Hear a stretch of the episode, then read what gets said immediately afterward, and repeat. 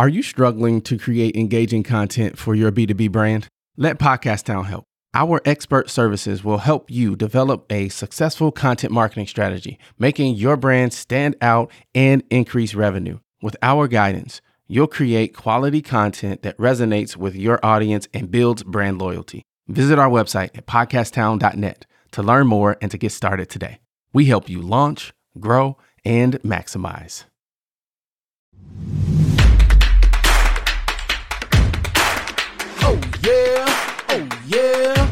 Oh oh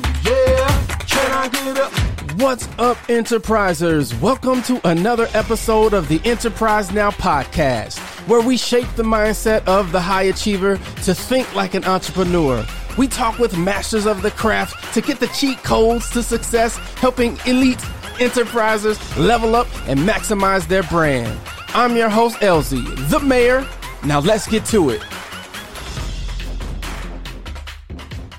All right, folks, we have Bulut Akisik with us with from Jotform.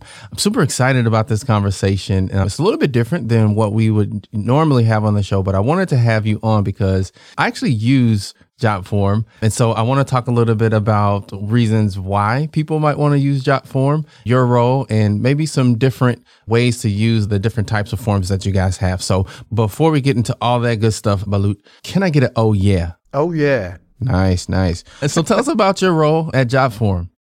Yeah, it's a pleasure to be here to begin with. So I'm the VP of Enterprise Growth here at Jotform. So it's mainly what I do is growth marketing, but tuned in for B2B type of businesses mainly. Got it. Very cool. How long has Jotform been around? Jotform has been around for the last, like since 2006, 17 years. What made you want to work with Jotform? Well, it's been three years. Uh, From entrepreneurship to product management, I've done a lot of stuff. I mean, I've come from technical side, development, software engineering, and all. So I started here as a strategist to talk about the roadmaps of products and etc. And then it evolved into a growth marketing role. And then it was really the time when I started to love the work because it's all about finding new people that would use Jotform as we believe what we do is helping people shape their businesses and all. So the more people you find, eventually you make more money. That's something good, but like you also help more people. So that was actually, I can say, the main driver. Now, what in the world is growth marketing? Yeah, it's actually a question that I get the most, to be honest with, because you know what marketing is, right? Like traditional marketing kind of uh, it's been out there since you and I have probably not broken over the surface of the, the world, right? So growth marketing is kind of the more Z-gen version of traditional marketing from where I look at it. It's actually older than that, but like it's actually marketing that you do by a lot of testing and by a lot of data engineering, meaning that you need to test, you need to shape what you do, you need to measure, and then make decisions based on realistic data. That's growth marketing. Got it. And what are some of the things that our listeners our B2B founders, investors, and entrepreneurs? How can we leverage growth marketing in our businesses? Well, again, I'll try to answer it from an entrepreneur's point of view, going back in years. So, the way I see the biggest value comes from is actually the amount of budget you have. Think about like you're against, assume that you have a startup, right? You're probably against some very big folks out there who has much bigger marketing spend, thousands of people doing something. So you need to be smart. You need to cherish every dollar you have. You need to work around every idea that you have. You need to make sure that it actually works, and then you stop investing by seeing returns. Take an example from a non-tech startup. Say you're selling t-shirts, right? Out of glimpse, you can think of thousands of companies that sell t-shirts. Who has billions and millions of dollars in competition? Of what you can give. You need to deal with many stuff, and marketing comes as a surplus cost based on what you all have to deal with, but it actually makes the business or makes it fail.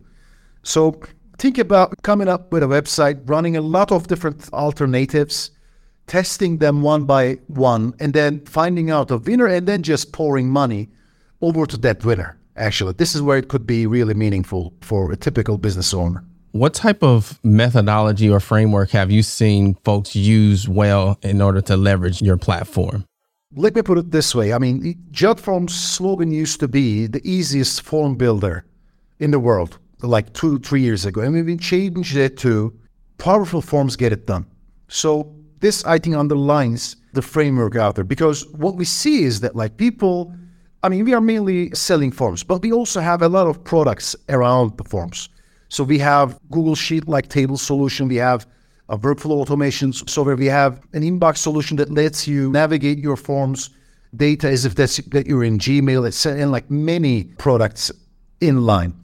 So it stems from the idea of that you don't just collect data to collect data, right? Like you just want to actually work the data. You need the data for some specific purpose, but just collection of the data doesn't make you achieve anything. That's why, I mean, the products actually were built over the years, over this last 17, 16 years, is actually around this idea, which is actually the foundation of the same framework. So you collect data, but on the background, you have a business process, you have something in mind. So, I mean, if you look at it from frameworks perspective, you need to start by drawing your business process on a paper or some software, etc., and then try to comprehend it as if that's kind of an app. Like you need to think about anything that you use, a banking application, right? Like you put in your credit card information, but the aim is to deposit some money. So when you start to look at it, like you understand the full image of what you're trying to achieve and then try to fill the gaps.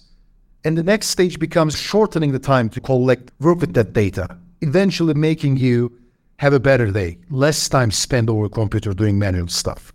Got it. What's your more popular form types? I know what I mainly used it for is I had several different service offerings and I use it as basically my service selection and checkout form. Do you have like a top three of types of forms that people are using? I would say payment forms and it's kind of leading the way, like forms that are that you use to call like payments because it's again it's a big deal and like we offer 50 plus different payment gateways integrations. So like it kind of acts you like a solution that actually st- sells stuff. So that's one of the top use cases.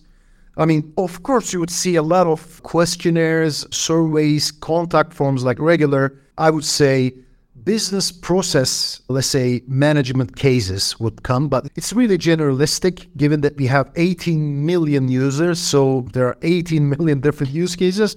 But one of the, let's say, after the COVID era, one of the biggest stars amongst the group was actually healthcare organizations collecting HIPAA compliant data because it's a hard thing to deal with. We are able to uh, offer this for a really affordable amount of money. That's why it's kind of the rising star. And yeah, I mean, I would say these three would be leading the way.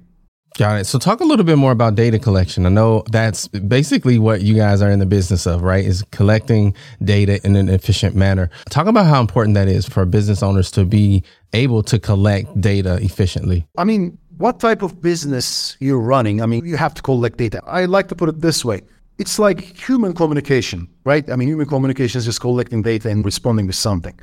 So, from given any type of business that you do, you need to get some source of requests from your customers and like deliver them something.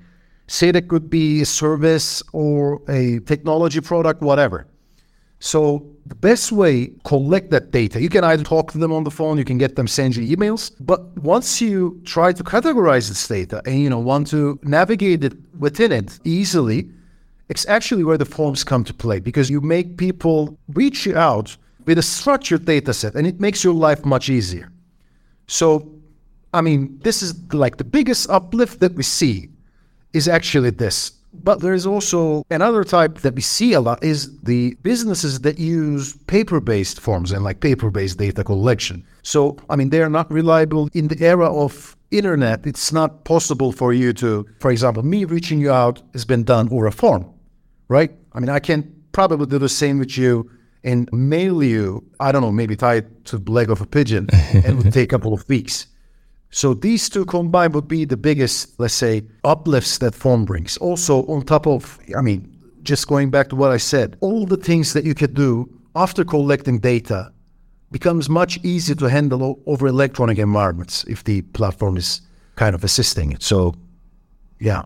So let's talk software as a service for a second. A lot of my listeners are SaaS founders and service providers. So Jotform is essentially, in my mind, software as a service, right? You're providing a platform that you would have normally had to have human hands do. What are some of the things that over the years Jotform has found helpful to grow that SaaS platform? Yeah, at the core of JotForm is actually, I mean, this may sound very marketing cliche, but it actually isn't but like JotForm built everything from product to marketing departments, sales organizations based on the customer. Because at the essence, like the company is actually founded by our current CEO, like in 2006, to solve his own problem. So he founded JotForm. Like he needed forms. It was really a big pain in the ass back in the day. Just think about 2006 to build the form. So he built JotForm. So this kind of became the philosophy of company. So we try to do everything that the customers asked for. I mean, if you check JotForm, so like we have more than 100 integrations, more than 200 widgets. So, I mean, there are even widgets that we built being only used. by, I mean, just think about we're a platform who has 18 million users. We have built widgets just for two, three different companies asking for it. This actually lies at the core of JotForm's growth. I mean, even the content we generate, advertising we do, all comes revolving just by the communication with the customer. That's the biggest recommendation that I can make. Mm-hmm. So I'm going to put you on the spot a little bit, Bulut, here. So a lot of my listeners, in addition to being founders, CEOs, investors, they also host podcasts. What are some ways that podcasters that are listening to this can use JotForm? Yeah. Well, first of all, I would say I think like big fan of your episode. So I mean, there is no time gap that you do skip any week or time frame. I mean, you're constantly producing content. So I assume you have a lot of people reaching you out. You need to keep a very heavy schedule. You need to kind of put stuff on your agenda, etc. That's actually for the podcast also like the big, and you can just do all of them in JotForm. So you can give your attendees, let's say, with people trying to reach you out a form. And that would get added onto your calendar automatically. You can just move them out, respond them over that calendar that we provide. And then it's like having your own assistant. Forms combined with workflows could actually, I don't know if you have an assistant. Some people do, some doesn't, but like JotForm can act like your assistant to manage all this schedule. Very cool. That's helpful. I know you're right. I do get a lot of outreach and uh, folks that want to be on the show. So being organized and having that systematized is definitely a plus. What are some of the business lessons that you've learned throughout your time at JotForm? Yeah, I cannot say that you know what I'm going to say only belongs to JotForm, but like overall sense of my entire career, I would say it actually goes to the same point: telling the truth to your customers is the biggest lesson that I learned. Even if you have something lacking, I don't know, maybe you just did something wrong or like just something good. You need to be honest with your customers, the people who are paying you money. This helps you establish a sort of, let's say, communication with them, a relationship with them, so that like you're able to understand them, what they need. They being more open to you. And as a result, like if you're unable to return what they ask for, there is still some room to cover that because you're honest with them. So this is the biggest thing that I learned in the last 15 years, I can say. Got it. What about a life lesson? Something you've learned about life over the yeah. course of your career? Yeah, family comes first. that's what I can say. Always. I mean, that's a business podcast. We are all business people, but always. I mean, there was this saying that I heard years ago. I don't even remember who told me this. It never left me. Like it goes something like this: um, the job doesn't make the man, meaning that like the off hours that you have from your wherever you work, your own company, being an employee somewhere, your startup. This is actually, if you understand that you're working for those occasions, you actually become a more productive person in the work because family comes first, family, friends, etc. Got it. One thing that I wanted to ask you, a lot of times when with platforms, especially that are the size that you guys are, they have a tendency to grow in different directions and not but it seems like you guys have really done a good job of focusing on your core competency in your growing. Is that intentional or are you guys constantly think thinking of ways to expand and grow the business but still staying true to your core competency? So in years' time, we've seen that like every use case we have, I mean, because we're a job form, it makes sense. We are a form builder company. We even have an e-sign solution. We have a workflow process management solution, etc. But we've seen that whatever you use, say if we had a different workflow solution, a business process management solution like SAP, let's say, a different CRM solution or an e-sign company. Form is the common denominator of all these products because you need to collect some data. This is actually what we have been thinking, you know, talking internally, but it's actually what we've seen coming from customers as well. For example, we have JotForm Sign, an e-sign solution. We have JotForm Tables, like a Google Sheet solution, like a spreadsheet actually. So actually, when you think about like you need to put data to a spreadsheet, right? So forms could be used there, or like for e-sign, you need to collect some data so that they could fill or they come up with the agreement. So form is actually a common denominator of all communications. That's all businesses. That's why it all evolved around this. So it was kind of organic and intended in the same time. Makes sense. Makes sense. So what's next for JotForm? Continue to do Yeah. more in the form space or what's on the development roadmap that Yeah, you can uh, share? Yeah, we're a company that launches new features every month, new products every year, a lot of them. For example, just last year alone, we launched this e-sign solution. We launched an approval process builder solution, etc. But this year, there are going to be some big announcement like new products that we will announce. But I would say, because I'm here, we see a big opportunity, not like opportunity, but like growth, new ways to help people out there are the enterprises using JotForm because they use JotForm as teams, as big organizations. They have their own security rules. It's much harder for them to collect data. So a couple of years ago, we launched JotForm Enterprise, and this is one of the flagship products that's driving us right now because let me see this bigger companies, it's a bigger problem, so they need to be handled with their own, let's say, solutions provided by us. That I can say, and I don't know, maybe if it could give it some hints for the future. Got it. Now, how do you decide which other platforms you integrate with? Is that just basically feedback from customers or how do you guys go about that?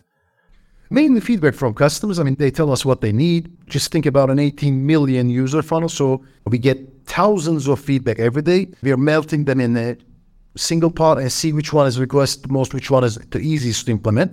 That's one approach. The other one is actually checking out for some strategical alignments. And then, like, if they make sense, we reach out to them, even though if there are no requests coming from the customers. Got it. Makes sense. Well, Bulut, this has been fantastic. I appreciate the time. If folks want to reach out to you, learn more about JotForm and what you guys do, how can they do that? My LinkedIn is easiest to find me with, and I'm always online. Got it. Cool. Thank you so much for your time. If you got value from today's show, we want you to join the Enterprises Elite email list for more nuggets and resources. And remember, no excuses, just execution. Go get it.